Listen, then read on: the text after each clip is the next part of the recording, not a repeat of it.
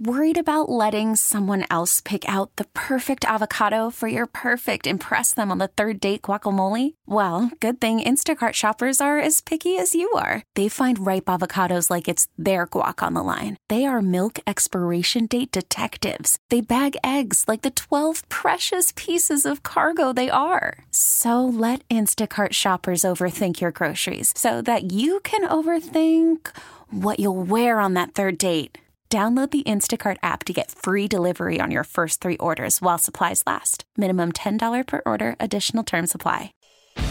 Mixed martial arts and boxing fans, it's time for Fighter's Fury Inside the Heart of a Champion with your hosts, Brendan Tobin, Seema, and Tommy Guns. It's time for Fighter's Fury on AM 790 The Ticket.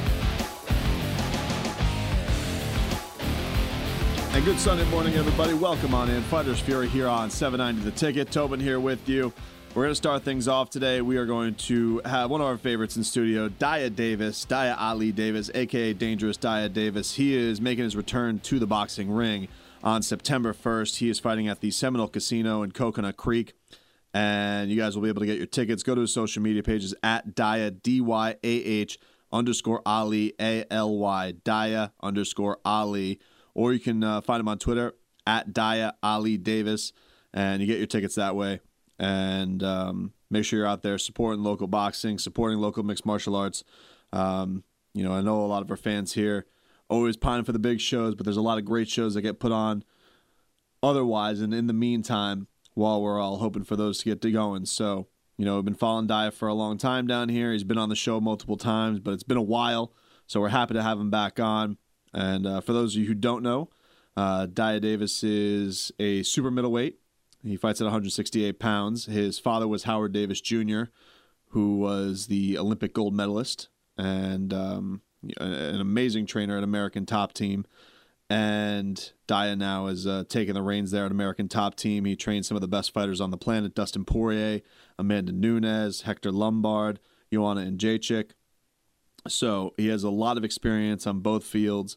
And so we're going to talk to him about not only his journey back into the ring as he looks to get his boxing career uh, resumed in September, but also uh, working with some of the top mixed martial artists on the planet and that balance of being a fighter and coach. So hope you all enjoy the conversation. Very excited. We're getting right into things here on the top of today's show. Uh, a guy I've been looking forward to having on the show for, for a while. It's been a while. Dyah Ali Davis joining us in studio. Dyah, thanks for the time, man. Much appreciated. Thank you very much, brother. Glad to be back, man. It's been a while, like you said. It's good to have you back. It's good to see that you're going to be back in the ring September 1st at the Seminole Coconut Creek Casino. People Indeed. are going to see you uh, back in action. Uh, I guess we'll start here. So it's it's been a little bit. You were on such a good run in 2016, three and zero, bang bang bang, and uh, it's been a minute. Why why uh, why the layoff and why now the the comeback? Uh, you know what? Unfortunately, in, in boxing, it's just people don't want to fight, man. They they don't want tough fights. You see a lot of the guys who are in the top ten who, you know, basically have a good shot at fighting for the title. They're trying to get the easiest way to that position. So a lot of times I'm avoided, you know, unfortunately, and that's just how, how the game is. Yeah. So um, you know, in 2016 I had a string of wins. I was hoping that I would get that phone call in 2017 and unfortunately, it didn't happen. You know, I, I got calls to fight uh, J'Leon Love on short notice. I got called to fight Peter Quillin on short notice, and these are fights that I accepted. Yeah. But then they go back to the other side, and, and they're not about and it. These guys say no. So, um, I just try to stay busy, try to stay in the gym, and you know, this way, when I do get that call, I'm always ready. It just doesn't work out that way. So. So you, you do get the call for this one, and and and you're going to be back in in a few weeks. Here is is the hope that this is going to now roll into a, a, very busy time, and and we'll get another one in before the end of the year. What are you what are you looking to, I guess, go for for the next like six months or so? I'm hoping so. I mean, obviously that that is the goal is to, you know, you you obviously want to stay busy. You don't want any any ring rust. So in the event that you do get that call, that you're ready. You know, the the the machine is well lubricated and and you're ready to go to step it up to for whoever it is that they put in front of you. Um, but yeah, ultimately that is the goal. You know, I'd like to get this one in on September 1st, which is going to be at the Coconut Creek Casino, and hopefully bigger things in the future. You got into to, to boxing late, but um, I wanted to to get a kind of your assessment of of yourself. at, at this point in your career, like, do you still find yourself uh, with with as many years in the game as you've had? Like, do you find yourself improving and learning new things day after day because you spend so much time in a gym? You're, you know, one of the top coaches down here as well, and and you're around the minds of fighting a lot. So, uh, do you do you find yourself a lot of times going back to the the roots of what you learned, or do you find yourself uh, always evolving? I find myself always evolving. Um, you know, being in the gym, whether it's training fighters to actually training myself, um, I'm always evolving. You know, and I'm constantly reminding myself as I'm teaching other fighters of some of the basics that I need to stay the course with. It's it's great. It's just a constant reminder of everything that I need to do, and uh, you know, my mind is always tuned into the sport, so I never deviate away from what you know what needs to be done.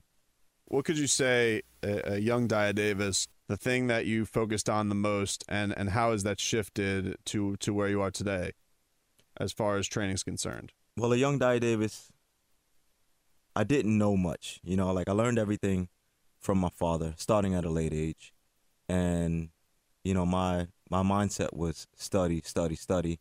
The more you study, the more you get better. Um, what I would do is I would I would train. I'd be in the gym for a couple hours with my dad, and I would head home and I would just watch countless videos. And the videos that I watched were just of great fighters. Like I didn't want to watch any, you know, sort of uh, so to speak, like okay fighters. So I only watched the greats. I watched Evander Holyfield. I watched Pernell Whitaker, uh, Sugar Ray Leonard, uh, my father, of course. I would watch uh, Salvador Sanchez. So I'm just constantly reminded of the things that need to be done and watching fighters fight through adversity and just basically handpick guys apart and just gradually get them out of there.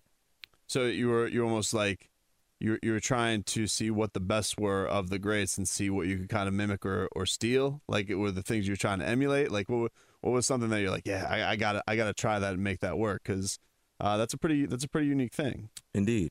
Um, like Ray Leonard, for example, was a great finisher, uh, great boxing ability, but once Ray had you hurt, you were gone. You were in trouble.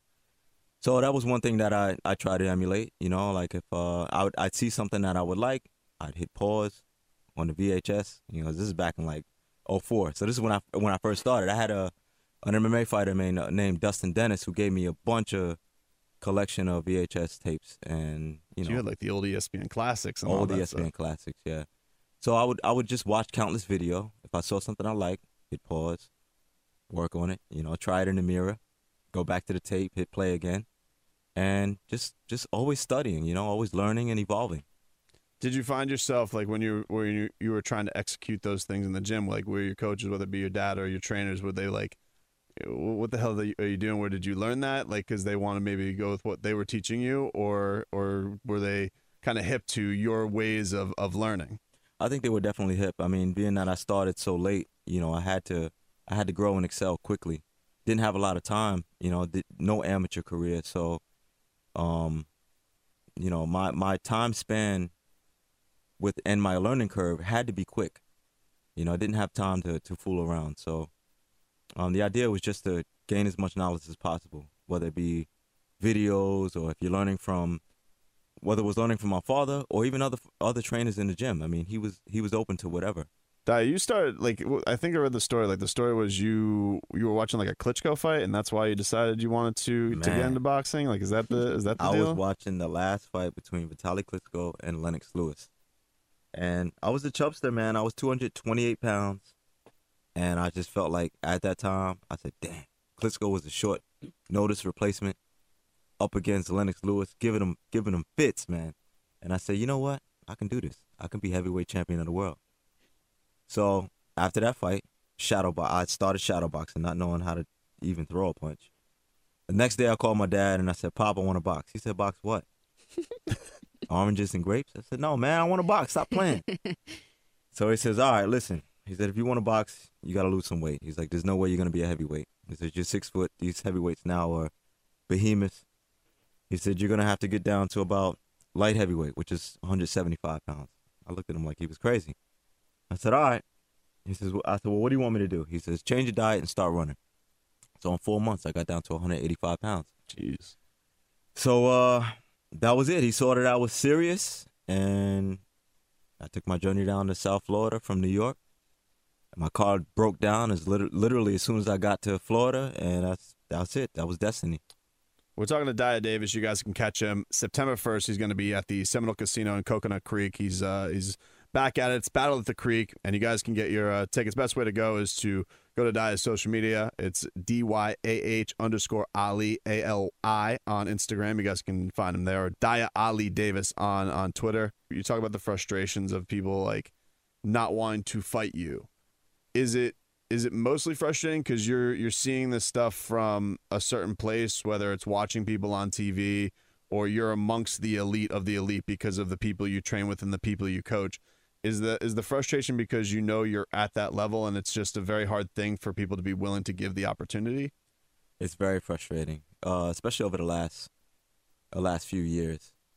Um, I you know what's funny is that me and Kayla were actually uh, saying that today. We we had a little bit of we touched on that conversation, and at the end of the day, if it didn't get to where I'd expect it to be, I know I've been in there with with some of the best, and I know why it is that guys don't want to fight me. So, you know, I've been ranked as high as number three in the world. You know, I was probably one fight away from from fighting for the world title. You know, with that being said, you know, I've achieved a lot in my career. You know, no amateur career. Started at the age of 23. In a span of eight months, I turned pro. So I've done more than what's expected anyway. So if I were to walk away from the game and didn't ultimately achieve what I wanted, it's okay. I, I'd be all right with that. Well, yeah, you've you've you've put yourself uh, a nice career for yourself, but do you do you still have like grand aspirations? Like where where do you where do you find yourself? You know, in those in those moments alone, like do you still think about, you know, still still fighting? You know, silly pun, but like fighting the fight to keep going into the career because you still want to get to those top levels, or is it something that you just do because you have a passion for it? Where where do you what do you see as the main drive for yourself right now? I definitely have a passion for it. Um, you know, the goal is to get back into title contention. I'm still hungry. I'm still in the gym with that same mindset, that same focus. So I'm just gonna keep pushing, man, until until that that, that door opens up for me. Now you're also a coach. You're a coach at American Top Team. You're, you're one of the, the the top boxing coaches there, Yes, sir. and you work with the likes of Dustin Poirier, one of the best lightweights on the planet, Amanda Nunes, uh, women's champion, Joanna Jacek, one of the baddest women on the planet. What was that that transition like for you in in in in getting people prepped? Do you do you train people how you would want to be trained? Do you do you get to know your fighters and see what works for them? How does the mindset of a coach work for yourself? Definitely. I mean, every every fighter has a different style, a different makeup. You know, everyone's just built differently. You you need to get to know the fighter first, and then train accordingly. Um, let's see. I mean, with Dustin, he's a hard worker. He's gonna he's gonna push to the limit. So each time, you know, what, what we have our opponent scheduled, we work on on their weaknesses, on how we can capitalize on their weaknesses. Getting into uh, some of the stuff that's going on currently with your guy Dustin Poirier, uh, it was just announced past week that he's going to be fighting Nate Diaz at Right. Madison Square Garden. Should Right. Nate Diaz show up because he had a little spat on uh, on on Twitter that he was mad at the UFC because they announced the Conor McGregor thing. Um, but I've been saying this on the show for a while now. If Dustin was in any other weight class, he'd probably have three title shots by now For sure. with how good he's been and how dominant he's been for man four years since since going to 155. So when you look at the Nate Diaz fight, do you do you look at this as it's it's it's notoriety and that's and that's to show that Dustin is above the, maybe the people who are just better known right now, or is it just you got to keep him busy and you got to keep him hungry because of the circumstances at hand? Uh, Dustin's the guy who likes to stay busy. Um, he's not a guy who likes to sit and wait. So, whereas there are a lot of weird things going on with the lightweight division right now, especially at the top, um, he wants to stay busy and he wants the best challenges. Nate Diaz is in front of him right now, and uh, obviously a, a tough challenge. You know, he's beating the likes of Conor and the who's who of the lightweight division. So he wants to test himself. I mean, regardless, he's not going to sit on the on the shelf for eight months to ten months to a year, waiting for this whole lightweight Yeah, the top well, guys he's in the lightweight taking, to unfold. He's taking crazy challenges too. Like it's not, Indeed, it's not been a it's not been one of these things where he's sitting on the sidelines. Like he's whoever's the craziest thing out there going to because I mean that Eddie fight he was he was rocking along. I'm talking about the first one, right. and with the circumstances at hand, I could understand him saying, "Look, I think I've proven myself against Eddie," and he really wanted to put an exclamation point on that. Yeah, no, definitely. It was a lot of bad blood going into that one, and uh, as you can see, Dustin got a little hot headed towards the end of the fight. After he already finished Eddie, he was still going after the coaches, like, you know, you guys roll with this, like, y'all just as guilty. Y'all got to go down too. I'm like, it's dude, it's over. Yeah. You got it. The Well- wins, the wins in your pocket now. I wonder from that standpoint because you you're on both sides of it. Like it's it's a lot of team that goes into fighting because you need a lot of people to prepare yourself. But it, man, it's an individual sport, and at the end of the day, it is just you. So where do you, where do you find that balance? Like from from your standpoint of being the guy who supports the guy and then being the guy who's in the ring. Like what is that balance like? It's a little different. I mean, you know, obviously when you got your guy that you're working with and that you're coaching on a regular basis and they win, it's rewarding. Um, especially when they're executing the game plan that, you know, you guys worked on in the gym, you know, at uh, phone conversations. When all of that gets said and done, it's just as rewarding, if not as satisfying, you know, for your own personal win. Really? It is. Yeah? It is. It is. That's interesting. But like because because boxing can be deal with a lot of BS and a lot of frustration, that stuff that's out of your hands when everything is supposed to be in your hands. You know what I mean? Like you're in a sport where you have to take care of everything yourself in on, on fight night. And there's a lot of BS that's around it that's not able to be in your control and you kind of just you got to let things, you know, be how they are and just do the best job as possible. When, when you put all that stuff aside, what are the most rewarding things on on fight night and winning, and and when you see that those things come to fruition that you've worked so hard on? you know when uh when you've got a fighter who's dedicated you know especially like you know dustin for example he's very family oriented um you know everything that he does is is for the building of his his family his family's future you know he's got a daughter now so um he's just trying to make sure that she's got everything that she needs growing up so i mean it's it's, it's definitely rewarding when a guy puts in all that hard work all that hard effort and he comes out on top. You know, you just you want to see you want to see that for a guy like Dustin. He, uh, like I said, he works extremely hard, and everything he does is just on the on the back of his family. But but what about for you? I mean, personally, when you're when you're on fight night, like what are the moments that you, I guess, savor the most on, on a successful fight night? Successful fight night is satisfaction. Um, you know, you definitely put in the hard work. You're you're either at home, you're watching video of your opponent, you're training in, you're in the gym every day, working hard. You get up early mornings for that road work. Um, you know, just it's so many different scenarios that that play in your mind. You know that that when you're getting ready for a fight, you know, unfortunately, you have it may enter your mind a scenario of you losing, but you try to eliminate that right away. It's like, all right, let me get that out of my head. You're not gonna lose. You're gonna win. You're seeing your hand raised. You're victorious come fight night. There's nobody in the world gonna beat you. You beat up everybody in the gym. You beat up every. You know, you've done everything that you've that you've needed to do to get prepared. Whether it was sparring or your road work, the train, the hard training in the gym. You know, the sauna sit. Sometimes you you got to cut weight, so you know that you're gonna come out victorious in the end. It's mind over matter. That's all it is.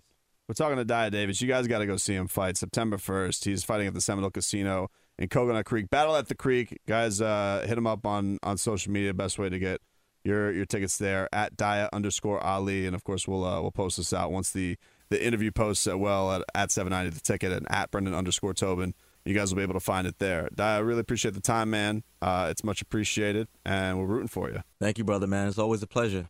Thank you for having me.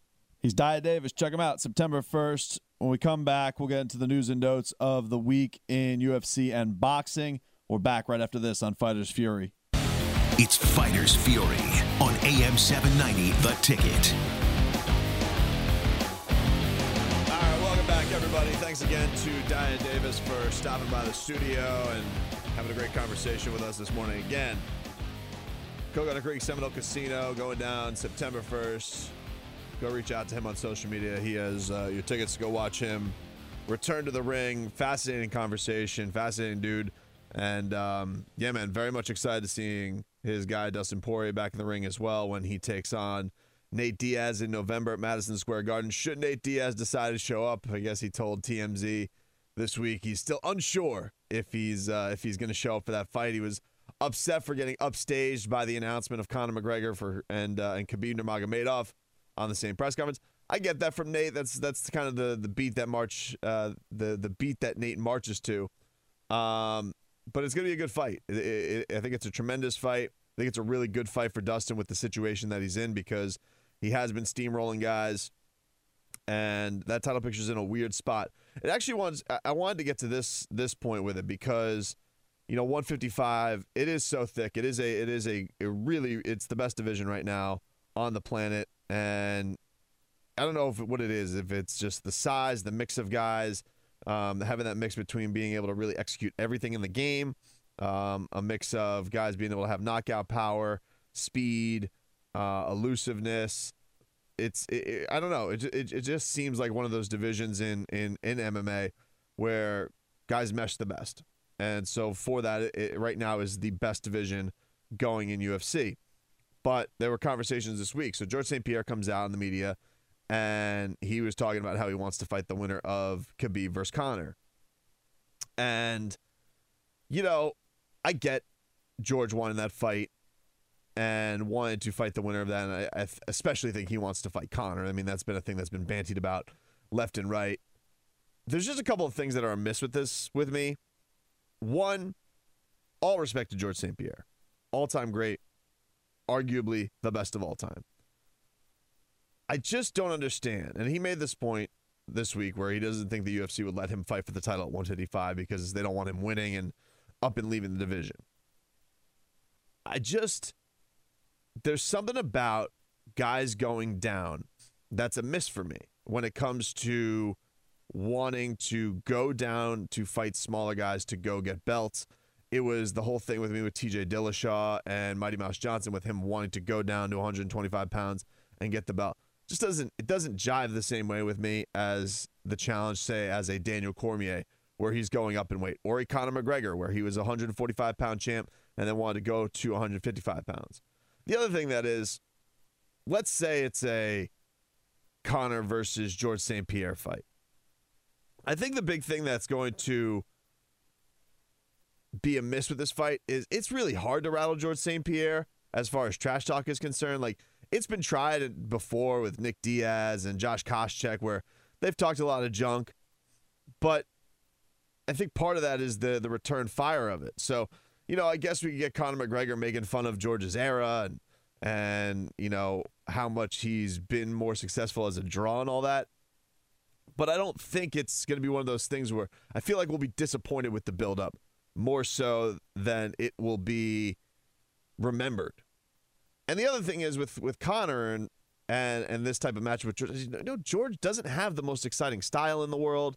It's never been the most crowd pleasing style in the world. So he's almost come to a point where he can take the best away from everybody in any fight that he goes into that it almost makes the the fight a little bit of a lull. And so I don't know. There's something about this this this challenge that George wants to take that is a miss with me. And I don't think I'd I'd want to see it as much as other matchups. It's not that I'm not going to pay to see it, and it's not that I wouldn't fork over my money on pay-per-view to watch it. But when I look at this 155 pound division and all the guys that are coming up, you know, Conor has been a guy who always looks for the big challenge and always looks for the the the next buzz thing. And so I think he'd be into taking the George St. Pierre fight too. It's just for me, I, I really want to see a, a time where Conor almost defends the belt a little bit and just establishes – his great reign because I almost do think that's the last thing that people put up put up against him. That you know he had this this this crazy rise to the top where he cleaned out 145 pounds. He meant to go 155 pounds. It got derailed because Rafael dos Anjos got hurt. So then they made the Nate Diaz fight. We all know how that saga went down. Then eventually went and took the Eddie Alvarez fight, which you know I went back and watched that the other day, and we it, it might have been one of the easiest fights of Conor's career. It's crazy how much he went through Eddie how how how he you think about what a badass Eddie Alvarez is, and we talked about that a little bit with Dyah Davis, where that was a big risk for Dustin Poirier to go in and, and re- run that fight back to make a point that he was the better man. And, you know, Dustin, as much as he had success in that fight, there was back and forth to that. It's like, man, Conor, it, it, it was like he didn't even sweat to beat Eddie Alvarez, just like he did against Jose Aldo. And, you know, had a little bit of, of a, a dust up with Chad Mendes, but wasn't really that much danger, especially for a guy that he took on, you know, a week's notice, basically. So you look at, you know, Conor's career, and really the only back and forth that he's had has been with Nate Diaz. And so I guess that that's some of the appeal with the with the the George St. Pierre matchup. But I don't know. I, I just feel like George is at this point in his career where it's of another time and he is an all-time great and he is the best especially of his era. I don't know. I, I just feel like this cross era movement that they want to do with him. To me i'd rather see Conor fight tony ferguson or see him fight dp or kevin lee or any of these up and comers because i want to see what it's like when conor has to defend the throne can he go on a george st pierre like run where he's just the champ, or a Demetrious run, or a Jon Jones run? Could we see Conor McGregor do that instead of taking these huge monster super fights?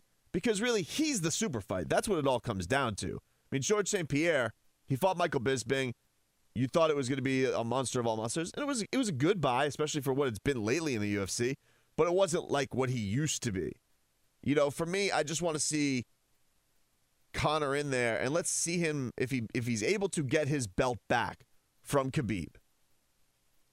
Can he go out there then and defend against Tony? Can he defend against Dustin? Can he defend against Kevin Lee? Can he? Is there a rematch against Khabib down the pike? Something like that. That that's that's almost the next thing I would like to see Conor on. I guess depending on how long he's going to be. But man, he's 30 years old. That's a lot of time left for a fighter. Uh, he has a lot of money to make if he still wants to do this. And for me, with George St. Pierre, if he does go out there and he beats Conor McGregor, whether Conor's the champ or Khabib's the champ, if he goes out and he beats Khabib, let's say Khabib beats Conor, and you know he says, "Oh, I don't know if the UFC will do it for." No, if if if they're gonna have George St. Pierre do this, he is he's gonna have to do it for the belt. It just doesn't make sense. Like if you have your champ out there and he's to fight GSP, I feel like a belt has to be on the line. Otherwise, what are we doing? What are the real consequences of it for the other guy? I'm just fighting George St. Pierre for the for the for bleeps and giggles. And so you do this fight. If he does win and 155 is left in this vacant, weird area where then you have to have a new belt thrown out there, it's great. Yeah, George St. Pierre has this feather in his cap that he's the greatest of all time, but you know, for his legacy and all that, I, I, I don't I don't really feel like it proves anything. We've seen George St. Pierre be the most dominant welterweight of all time. We're at a time where welterweight probably was 150 what 155 is now. We've seen him do that. We've seen him go up and do the the 185 pound thing. You know, the, really the only accomplishment we haven't seen George St. Pierre go through with is beating Anderson Silva. That's the fight we've always wanted. That's the fight we always wanted to see. I know it's been kicked around and bandied about, but I think that this idea that he's going to go down, uh, George wins a third belt, great, but didn't defend it. He went and beat a smaller guy, beat a smaller champion, uh, naturally smaller. What of it? Where, where do we go from here then? Then he's going to ride off to the sunset. See, I did it. I won all three belts. Ha ha. Great. awesome, George. What does it do for the sport? How, how does it going to lift up? Because you're also basically saying, well, the UFC would never do it because I'm going to do it as a one off. I'm not going to sit here and defend the throne. Well, what, what, does that, what does that lift up? You know, the minute somebody got close and Johnny Hendricks got close to beating you, you up and left and, and, and kicked about and whined about drug testing. And you could argue that the welterweight division got more exciting with him gone. And so then he comes back and he fights Michael Bisping. And all right, at least you knew that 85 was going to be in good hands because you had a killer like Robert Whittaker that had the interim belt, but you had no intention of fighting him. And the other thing that, that annoyed me about it was, you know, George made it seem the entire time like, oh, no, no, no, I'm going to fight and defend my belt and I'm going to fight and I'm going to fight Robert. No, man, you didn't. We knew the whole time that you weren't going to do that. And so, all right, great. You fight Conor McGregor. That's ultimately what you want. I don't even think you want to fight Khabib. So it's almost like this. Like, if Conor doesn't beat Khabib, then go do the George St. Pierre fight. Do it as a one off, do it as a super fight, and you know that's going to do huge numbers no matter what. But if Conor's the champ, I don't want George St. Pierre skipping this murderer's row that's at 155 pounds right now. It just doesn't seem right. And I get it. That's the era we're in. They're just skipping lines and making up their own rules, and that's what they've been doing. But you can you can have that move in a lot of divisions. We can we can break the rules and have DC fight a Brock Lesnar because, you know, it's not like Stipe Miocic is that far away. You know the next fight he's going to get for the title shot. But 155 pounds, like, you know, we're talking about guys who who are clawing to get to the top, who are are, are, are having to have their careers put on hold and any movement up top because it's so stacked. I just don't think that should be held up by a gimmick fight. I really don't. And especially one where I don't find that the guy who's coming into it, I feel like he's at his least buzzworthy. I think George St. Pierre's star power has only declined. And really, the draw here is Conor McGregor. If Conor's going to fight, it's going to be a big fight, no matter what. So why not just have him in the situation where it's done right no matter what? Because in all honesty, with this buildup that's probably going to come with Khabib versus Conor, we sure that Khabib uh, versus are we sure that Conor versus George St. Pierre is going to do more than Conor versus Khabib? I'm not sure. We know that there's a natural bitter rivalry here. We know that sells. We have the bus incident. That was on Good Morning America, Today's Show, all over national news. Are we sure that Conor versus GSP, even realizing what George St. Pierre's star power used to be, are we sure that that's a bigger fight than this? I don't think so. I think that's definitely questionable, especially with the natural hate that these guys have, the back and forth that they'll have, the natural rivalry that they'll have. George St. Pierre doesn't have a natural rivalry with anybody. He's the sweetest man on the planet. How is he going to play into Conor's games? How are we going to know? How is he going to feed the beast? How is he going to get people wanting to fork over their 60 bucks? Because the people that rode with Conor McGregor and, and, and started watching the UFC or escalated with the UFC watching him, they're not the same guys that watch George St. Pierre. There's been a lot of turnover in the fan base. So I get it. There, there's definitely appeal there. But I don't know if it's worth it doing that fight when you have a fight that may do more business coming up here. And if Conor gets his belt back after the Mayweather stuff, he's going to be as hot as ever. And I think any fight that you go out there and put him in there with is going to be a monster. And I think it's almost better off for the sport if he sits there and starts showing fight after fight that he can defend his belt, that he is one of the all time greats, that he wasn't a cherry picker, all those labels that get put on him, they don't really go away if he fights a George St. Pierre. And if he beats a George St. Pierre, what is it in for Conor? He has that on his resume, but then people are going to be like, ah, fought a depleted George St. Pierre, had to starve himself to get to 155 pounds, washed up George St. Pierre, old. I just think for Conor's standpoint, like, I think it's great for GSP, and there's a lot in it for him. But I think for Conor's standpoint, it's kind of like, all right, be the old timer, good for you, great. We uh, we ever going to get back to normalcy? You ever going to defend this belt? So stick with George. It's just like, all right, man, we get it. You're great. You're one of the all timers. I don't need you to go win a 155 pound belt to prove anything else, just so you can get another payday. It's going to be an interesting thing to watch out and how it unfolds. We're back after this. Fighters Fury on AM 790, The Ticket. All right, welcome back, guys. Happy birthday to Tyson Fury. He's 30 years old today. He's fighting next week. He's fighting Francesco Pianetta. His second comeback fight. His last one was a disaster when he was fighting that Sefer Seferi fella. Woo, what a terrible fight. But this is a big one for Tyson Fury because look, if he doesn't screw this up, and I imagine he's not going to. I mean, Christ, he was linear heavyweight champion of the world. He uh, he apparently has a fight lined up with Deontay Wilder. That is the hotly reported thing. That the fight is close to being done, close to being finalized. Supposedly, Deontay Wilder is going to be over across the pond to watch this fight happen in Scotland. So we'll see.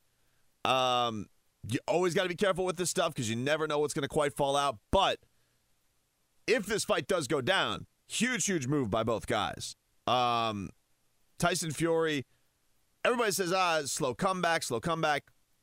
It's enough with the slow comebacks. There's nothing. There's very little to win for Tyson Fury in these slow comebacks. I get that he has to erase some of the ring rust, but you get two in the pot, two, two, two in the mark. That's it. You got to go. Especially if if what you're doing in these fights is doing what you did the last fight against Sefer Sefer. It was a disaster.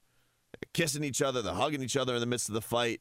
They're stopping in the middle of the fight to watch a brawl in the crowd. It was just, it was a complete bleep show. Plus, the guy, I mean, he's carrying him like a baby at the weigh ins. Can't be doing that with your opponent. You can't cradle him in your arms. Just not. And it was cool to see him back. But eventually, we'll want to see if you're linear champ and you want to really make the way back, let's go already. And Deontay Wilder's looking for a dance partner, obviously, because of what went down with Anthony Joshua and not not coming to fruition. But most importantly, why Deontay Wilder Tyson Fury is a big deal. It really gives them both the upper hand in taking the credibility arms race from Anthony Joshua. You know, Joshua's great and he's tremendous and he's he's he's really really talented. But him taking this fight with Povetkin instead of finalizing the Wilder fight, I think was a big blow to a lot of people who thought this guy was going to be the heir apparent to the heavyweight division. For a long time, this thing was in the, de- in, in the death grip of the Klitschko brothers. It was held over in Europe, five o'clock fights against dudes you never heard of, a lot of consonants in a row in their name. And I think the heavyweight division suffered because of it. When Tyson Fury was able to beat Vladimir Klitschko, it opened up this whole new wave of people, this opportunity for guys to really step up and get new fights. And because that fight went by the wayside, the next fight we didn't see again was Vladimir Klitschko versus Anthony Joshua. And Joshua put forth a, a, a great fight, an all time heavyweight fight. It's great.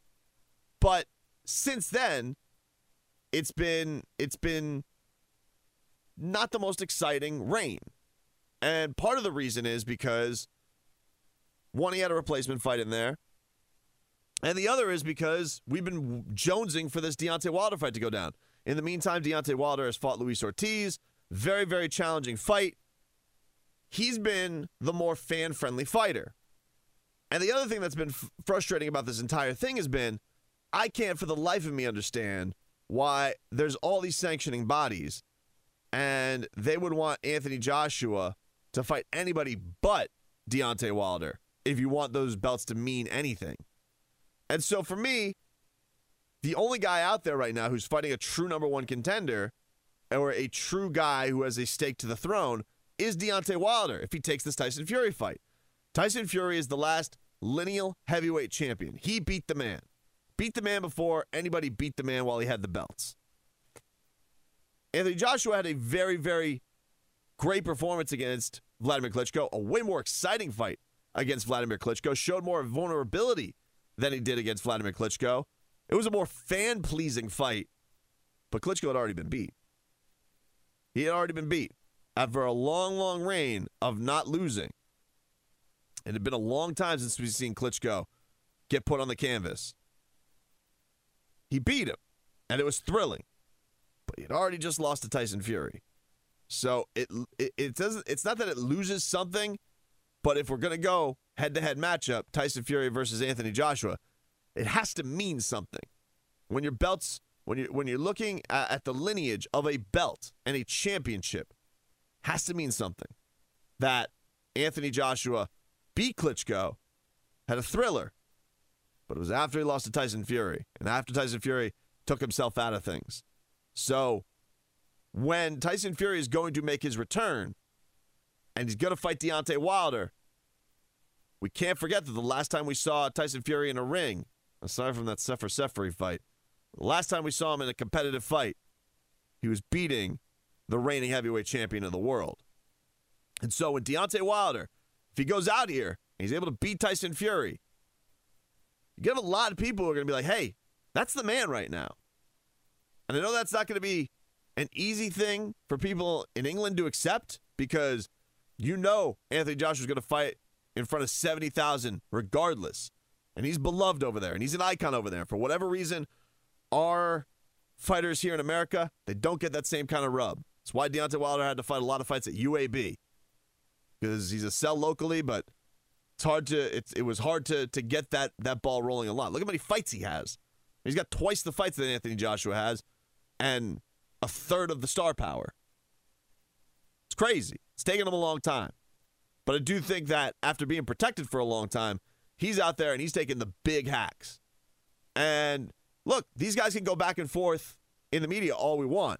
If this fight goes down between Tyson Fury and Deontay Wilder, actions are speaking a lot louder than their words are. Because there's a lot of chirping in boxing. There's a lot of words that get kicked around. Promoters like to play games with the media. Media likes to go back and forth and, and, and get headlines and clicks. But if we're just to look at the actions of the fighter, Deontay Wilder's actions have spoken a lot louder than Anthony Joshua's. You know? He's gone out there and he's fought Luis Ortiz but didn't have to. Luis Ortiz had failed drug tests. Had every reason to pull out of that fight, fighting a guy who maybe is 43, whatever they claim, and, and likelihood is probably older than that. And by the way, he cracks skulls. He's got maybe some of the nastiest power in the division. Probably the only guy who's got more power than Luis Ortiz in the division is Deontay Wilder. He's going into that fight 216 pounds and is getting bombarded in the midst of it, probably losing the fight on points, and comes back and finds a way to win. What's the next risk he wants to take? Tyson Fury, a guy who who who has been out of the fight game, 50-50 to show up, but the last time he was in a ring against a, a legitimate fighter was beating the reigning heavyweight champion of the world. He's got a really awkward style. He's fighting a dude who's equally as tall as him. Not an easy fight. And so when you're asking me who the heavyweight champion of the world is, if Deontay Wilder gets his arm raised about this, I don't care how many belts Anthony Joshua has. You got a hard you got a hard you're gonna have a hard time arguing to me that Deontay Wilder doesn't have a more legitimate piece of the crown. And if Tyson Fury is able to go out there and he's able to beat Deontay Wilder, you're gonna have a hard time arguing to me that the guy who's beaten the more legitimate heavyweight champs the last two times that he's been in the ring, you're gonna have a hard time arguing to me that it's not Tyson Fury over Anthony Joshua. And so it's great. Look, Anthony Joshua is the cash cow. He's super popular in England. Everybody loves him. He's the golden boy, the golden pony. But even though he's more beloved and he may have more fans, a lot of people, especially hardcore boxing fans, pundits, media people, coaches, I don't know how any of us can look at this and say, hey, it's great and all, but what Anthony Joshua's doing stinks. It stinks now. It was a thriller to get to the top, but since he's been at the top, it's been a little bit lackluster. So this fight coming up against Povetkin, he better do it in dandy style, man, because ain't nobody want to see him fight Alexander Povetkin. I mean, this better be a thrashing. And I got to tell you, the more we've been watching Anthony Joshua, the more it's been looking like Lennox Lewis. Hasn't been a guy who's exactly looking for the knockout. And that's fine. Not not saying you got to go out there and, and clean everybody's clock. But if we're in an arms race to decide who is the guy at heavyweight and they won't fight each other, what else can we go on? What are, what, what are the things we're going to argue about at bars and amongst friends, at meals or in the barbershops? Where the hell, what else can we go on? Who's the man? It's tough having these arguments if they're not going to go up against each other. So then we just got to go off parallel performances. who looked better against whom, who had a better outing the last time. Because it's, hard to say the last times they've been out there. Who's thrilled you more, Deontay Wilder or Anthony Joshua? Hasn't even been close. Not even close. Carlos Takam against Anthony Joshua. Oh, shouldn't have even been stopped. Should have gone the distance. The last fight against Joe Parker. Look, there's some high level boxing that was going on there, but no one's going to call it an all time classic. Let's not be silly. It's not. Last time Deontay Wilder's been out there, he's fighting through a lot of adversity to be the dangerous guy in Luis Ortiz, guy nobody wanted to face. Beat a guy in Romain Stiverne, who, yeah, schlubby as hell. He was not in fighting shape for that fight, but he turned him into a damn internet meme and knocked him down three times in 90 seconds, doing the electric slide afterwards. That's how bad he beat his brains in. So, we're just at this point right now with these guys where if they're not going to fight each other, we're going off what are they going to do in their upcoming performances to decide who the man is. But as far as opponent picking is gone, if the next dance partner for Deontay Wilder is Tyson Fury, I mean, what is Anthony Joshua going to be able to do to trump that? Is he getting Lennox Lewis out of retirement? Is he going to go get an all time great off the shelf? Because this is what people want to see. People want to see the best fight the best. They want to see the last lineal heavyweight champion in Tyson Fury fight a legitimate champion in Deontay Wilder. They don't want to see Anthony Joshua fight Alexander Povetkin, who, you know, it's 50 50 to make the ring if you can get through all the drug tests. They don't want to see that. Does nothing for anybody. So just keep that in mind when we're, uh, when we're, when we're getting down. But Tyson Fury, happy 30th birthday. Back in action next week against Francesco Pianetta. Don't screw this up, Tyson Fury. That last performance was less than stellar. And so, you know, just get through this fight. Let's get to that Deontay Wilder fight in December. Should be tremendous. Everybody have a great rest of your day and enjoy the rest of your Sunday. Talk to you next week. We do this uh, post show in the bullpen for those who didn't know how this thing rolls. So if the mic sounds a little different, that be why, man. If you guys are ever curious of such radio type tactics. So let's get into um, some of the things that we weren't able to get to on the show. A lot of a uh, lot of chirping about this week. We're in a very slow time in mixed martial arts and boxing. Um, things will pick up in the fall again, but yeah, for the most part, it's pretty slow right now. I don't think there's UFC until like I think August 25th. There's some Bellator coming up, so Bellator will get some shine coming up. But it's uh it's a little bit slow, man. It's a little bit slow as far as boxing is concerned. But there was a lot of chirping. I want to get to this uh, story with TJ Dillashaw. Um, a couple things went on with him this week. Obviously, he's the champ, so he's getting some rub this week. TJ Dillashaw had a theory. He was on uh, Below the Belt with Brendan Schaub, and he had a theory that the UFC loved Cody Garbrandt and wanted them to win, and that he felt disrespected, and that he's felt disrespected a lot in the uh, in the entire title reign, title run. You know, as far as he had to go back and get, um, had to go back and he had to get himself you know some wins before he could get a title shot again, and that you know the UFC wanted to run back the Cody fight right away, even though he won that fight. But here's the thing with with TJ. This is what doesn't jive with me with that complaint or that thing that he's pointing out. I get that he's saying that the UFC wants Cody Garbrandt to be a star, um, because they want stars and they see Cody. They think he's got the package. I don't really quite know why everybody jumped on Cody thinking he could be the guy. Um, he's not the greatest personality in the world. He's got a cool personality. Obviously, those uh, those tweets that came out that was a little bit of a bummer to see fly out with Cody. But you know, it's not like I don't I, I didn't watch Cody Garbrandt and think, oh my god, this guy's gonna be the next coming. But his performance against Dominick Cruz was very impressive. I mean, he beat the brakes off of Dominick Cruz in a way that TJ hadn't. And so, and when he was he was popping and locking in the midst of the fight, so maybe that's what people uh, saw in him. But I didn't feel like Cody got this monumental backing that hadn't been seen by other fighters. Why? Because he was the he got the the face of body armor before going into it. Um, maybe in the first fight, I could see what what TJ was talking about. That that Cody was getting more of the shine and But you know, they were both put on Ultimate Fighter. They both got that platform. Uh, I think TJ actually came of that looking better than Cody did, quite frankly. And here's the big, here's the big chink I think in TJ's theory. You know, they were basically shaming Demetrious Johnson into fighting TJ Dillashaw, not Cody Garbrandt. You know, for the longest time, Dana was out here. There was threats that they were going to shut down the division if he didn't take the fight against TJ Dillashaw. They were basically, excuse me, they were basically making a quote unquote super fight for TJ Dillashaw.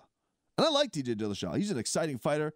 He may be one of the most well-rounded fighters on the roster with with his abilities, with with how he strikes people. He he is really really tremendous. But that's about it. You know, for him he's he's he's got all the stuff in ring, but he's a little vanilla outside the ring. It's starting to come out a little bit more. What he's doing this week where he's calling out Gervonta Davis. Gervonta Davis has been hard calling him out he's doing great stuff now, but that stuff all comes with time. You know, like people always look at, at the rise some guys have. Yeah, some of people are like a rocket ship like Conor McGregor, and it comes up in about 18 months' time, and you know they're the, they're the they're the next coming. But for the most part, it takes a lot of guys a, a while before they are looked upon as the stars that they are. And the only thing that just didn't jive with me with TJ was, hey man, they were trying to get you the Mighty Mouse fight like crazy. They were trying to give you this opportunity to become a multi division champion. They weren't doing that for Cody. And, you know, maybe Cody would have been given that opportunity had he won that fight against you initially. But they were, they were, you know, the first plan was to go and give it to you. It's just that, what, Mighty Mouse ended up getting surgery and they had, look, as we know with Tyron Woodley right now, they are desperate to come up with title fights. So I can see where TJ's coming from, where they say, oh, they wanted Cody to be the guy. You know, he's younger. He's got the neck tats. Neck tats are huge. You know, if you have neck tats, you are you are the you are the thing, obviously. But in in seriousness, I, I get where where TJ is coming from. I just I, I it's not hundred percent sell for me. I can't. I, I can't I can't ignore the fact that the UFC was out here trying to make a Demetrious Johnson title fight for you. They were going to let you skip the line at 125 pounds to fight Mighty Mouse. So, I don't know. The other thing is, um, you know, he doesn't think Dominick Cruz deserves a title shot because Dominick's basically been out since he lost to Cody Garbrandt. And, all right, that's fine. I mean, you know, maybe maybe Dom should go get one more fight um, and prove himself. You know, he is looked upon as one of the top bantamweight champions of all time, but he did get his ass kicked by Cody Garbrandt. I mean, make no mistake about that. Um, it's just it's weird to me that TJ has become this weird guardian of the championships and and why such as he's got a he's got a reasoning for everybody. You know, it's a little Tyron Woodley esque and I think that is always a dangerous place to go with fans when you're always explaining why I deserve this and such and such doesn't deserve that.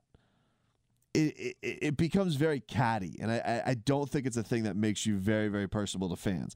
Now, what he's doing with Gervonta Davis, Gervonta Davis, who don't know uh, if you're on the mixed martial arts side of things, not boxing, Tank Davis is I would say the most talented guy that Floyd Mayweather has promoted. Floyd Mayweather has not been the greatest promoter in the world, but people look at Gervonta Davis and they say that guy is 135 pound Mike Tyson. He's a, he is a very very dangerous man for that size. Also has neck tats, and people thought that, he has the chance to be one of the real young stars in boxing. Gervonta had a little bit of a hiccup when he fought on the Mayweather McGregor undercard. He fought a really, really lackluster style in his win. Came out just like a Furby. And, you know, since then he got a win against it. There's been a lot of turmoil between him and Floyd Mayweather. Uh, he's become BFF with Adrian Broner. And young guy comes from the from from the hard streets of Baltimore. but uh, uh, but a really really devastating body body attacker. He is he is uh, really really talented and, and and really can be something. Um, but he said after the Cody TJ fight that he wants to fight the guy that fought Cody, and TJ said, "Bring it on, mother bleeper." And so they're going back and forth. He's like, "Ah, I kick your ass." Uh, TJ says, "Last around," and eventually got to TJ saying, "Well, go go go call your daddy Floyd Mayweather and have him release you and let you do this fight in the UFC." And I got to say, you know, it's been interesting because this has been a very tumultuous relationship between Gervonta Davis and Floyd Mayweather. Floyd Mayweather was out there saying they want to do the Lomachenko fight. And the thing that was interesting about that with Gervonta is, you know, Gervonta is very young and Lomachenko has been just making people quit left and right in the ring. And that just goes 110% against the Floyd Mayweather career boxing playbook. Floyd Mayweather was always fight the easiest guy for the biggest paycheck. And Lomachenko is the hardest guy for an equal paycheck, most likely. And so I just found it very surprising. Now, the thing that would be interesting with Gervonta, if he does go in there and fight TJ, and they want to fight in, in mixed martial arts, you'll have a little bit of Lomachenko Gervonta crossover. There's not a lot for Gervonta to lose in this regards if he was to do it, because he is going to lose. We know he's going to lose, but that's the thing. We know he's going to lose if he shows the balls to step into a cage. He didn't do what Floyd did. He didn't take the MMA fighter and bring him over to the sport, to to the sweet science. If he has the guts to step into an octagon with one of the baddest men on the planet in TJ Dillashaw, I think his credibility is going to go through the roof. Even if he gets murked, even if he does get put down quickly, I think it's a big time career move for Gervonta Davis. I think it's a smart, smart maneuver. And I think that'll have lead up for the Lomachenko fight because TJ and Loma are, are, are, are tight. They train together before uh, before matches. I know a lot of people are mocking Gervonta because they think he's going to get his ass whooped, and he probably will get his ass whooped. But I think it's a good career move. I really do. I really do. I think that him doing this fight, if he does the, if he does the, uh, who was it? it was Ray Mercer or the James Toney? Excuse me. If he does that, I think that's a big time risk for Gervonta Davis. But I think it comes with great reward. Nobody's taking those types of risks, and We've seen a lot, we've seen now every all these MMA guys who want to go over to boxing, but we haven't seen the reverse. And I'd be interested in seeing if Dana White would be into making this happen. I think it'd be cool. You get Floyd Mayweather back as a face for with UFC again. So there be talk of Floyd ever doing that when he's in front of microphones. Um, and then ultimately, when Gervonta does go back to boxing, because he's had the fight with TJ, then there's a little bit of natural heat with him and Lomachenko. I think it's a good move, man. I like it. I know that people are just thinking it's it's Twitter tough thumbs, and maybe it is, but I think I think for everybody involved, I think it's a really really good fight.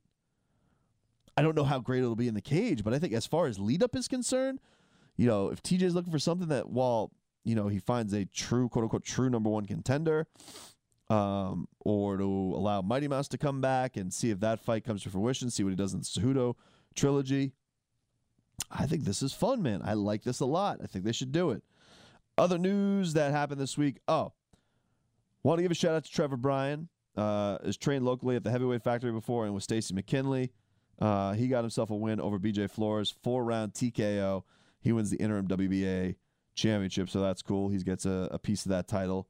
He's uh, he's uh, you know really really uh, nice. A lot of work that's been put into that. So just want to give a shout out to a guy who's been following a little bit down here, and I want to mention this. So oh, two more notes.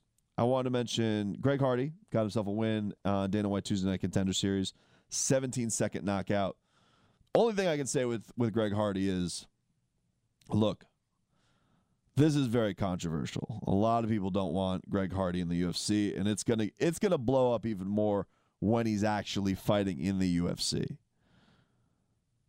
But you got to get ready for it because Dana White is salivating every time this guy goes and destroys somebody in this Tuesday night contender series. So just be ready for it.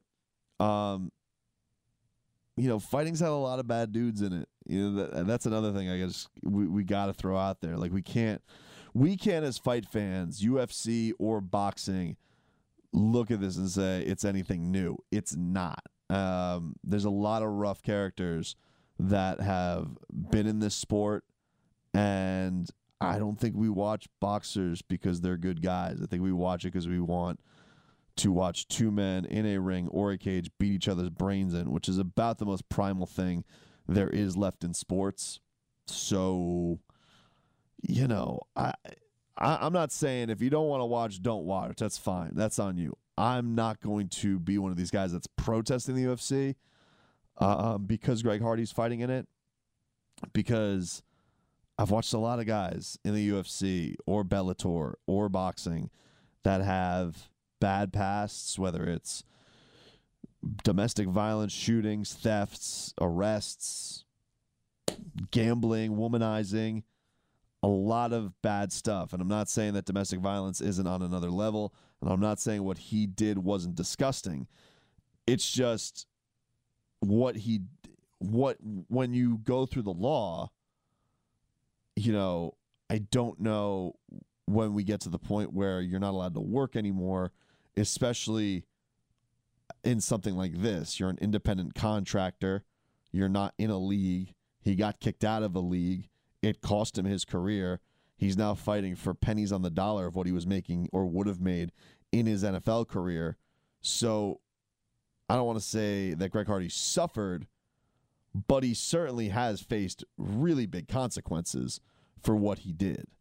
And I think we're kind of at the point where if you want to be pissed at Greg Hardy and you want to be mad at Greg, Hardy, good, be mad at Greg Hardy.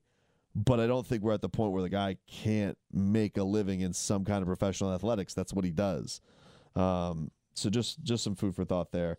His counterpart at American Top Team is Colby Covington, and I thought Cody, I thought Colby made a really really sound point this week, um, when it comes to his title match with Tyron Woodley. And, you know, he threw out a lot of fights that he was interested in. He was interested in fighting GSP, fighting the winner Conor Khabib, fighting Nick Diaz, or fighting uh, the winner of Darren Till versus Tyron Woodley. But I thought that Cody made a sound point uh, amidst all the uh, the BS because everybody always looks at him and you know they think he's a clown show, they think he sounds fake, all that blah, blah, blah that we've heard. But either way, that guy that guy got an entire arena booing him. He got people to feel feelings. And that's pretty impressive for just having one fight where people are paying attention to. And it, it's not like even people were paying attention to the Demian Maia fight. People paid attention to what he said after the Demian Maia fight. So for Colby, the fight against RDA was really the first fight people were paying attention to Colby Covington from the start of a fight getting announced through the results. And here's the other thing everybody thought he was going to get his ass whooped in this RDA fight. There were not a lot of people picking him, and he dominated RDA. He really, he, I, I really thought he did. I didn't think it was a close fight. You know, some people thought, oh, close fight, three two. I thought it was four one. I didn't think it was very close at all. Um, but that being said, he makes a fair point in this week where he goes, you know, I just don't understand why we had to rush to a Tyron Woodley fight. It's very short sighted by the UFC to have this Till versus Woodley fight, which it is. They're just doing it because they need a title fight. And why we wouldn't build up Woodley versus myself. I mean, that is a big time fight. It needs some build up. And I think he's right. I think I think that that needed a lot of media. I think you need to get people starting rooting for your champion in Tyron Woodley. Um, there's obviously there is obviously a big racial element to it. You know, Colby's the white dude, conservative, loves Trump, was at the White House with the belt. You know, Tyron Woodley has been out there saying that black champions are not treated the same as as white champions by the UFC. They are not treated on the same level. He thinks that plays into the part of why he's not a bigger star than he is. I just think that this this fight could have had a lot of build up and gotten us to know these two individuals on a different level. And I, I really think for the most part, would have made Tyron Woodley um, popular in a lot of people's eyes for the first time because he has that foil in Colby Covington. Um, and then if Colby Covington wins this fight, I mean, he becomes bona fide as the biggest villain in the UFC on the planet, most hated, maybe more hated than Conor McGregor because Conor has a lot of people that love him. I don't feel like Colby has a lot of people who love him, even though you got to realize that this is all just a work. Um, I don't think there's a lot of people who are riding with Colby. Although, look, this is one thing that is uh, always lost amongst our our country um, that there are a lot of people on the other side of the planet. Like, you know, Donald Trump wasn't voted in president because nobody voted for him. So, just has to be kept in mind. I just think that, um, I just think it's the smarter fight. I think it was dumb for the UFC to let it go by the wayside. I really do. I don't think they have many natural rivalries. I don't think that they have many things that can play on emotions just naturally. Um, I think this could have been the next Jon Jones versus Daniel Cormier. And they're just doing it to let him fight Darren, uh, to let Woodley fight Darren Till, and I don't know, just just I, would have. I, I think you would have been better off canceling the pay per view and making it a fight night than you would have doing this. But we'll see. Anyway, that's my show for today, everybody. Thank you for tuning in. Thanks again to Dyah Davis for joining the show. Go watch his fight September 1st at the Seminole Casino in Coconut Creek. We love you guys. We'll talk to you next week. We get it. Attention spans just aren't what they used to be heads in social media and eyes on Netflix. But what do people do with their ears? Well, for one, they're listening to audio. Americans spend 4.4 hours with audio every day. Oh, and you want the proof? Well, you just sat through this ad that's now approaching 30 seconds. What could you say to a potential customer in 30 seconds? Let Audacy put together a media plan tailor made for your unique marketing needs. Advertise with Audacy. Visit ads.audacy.com.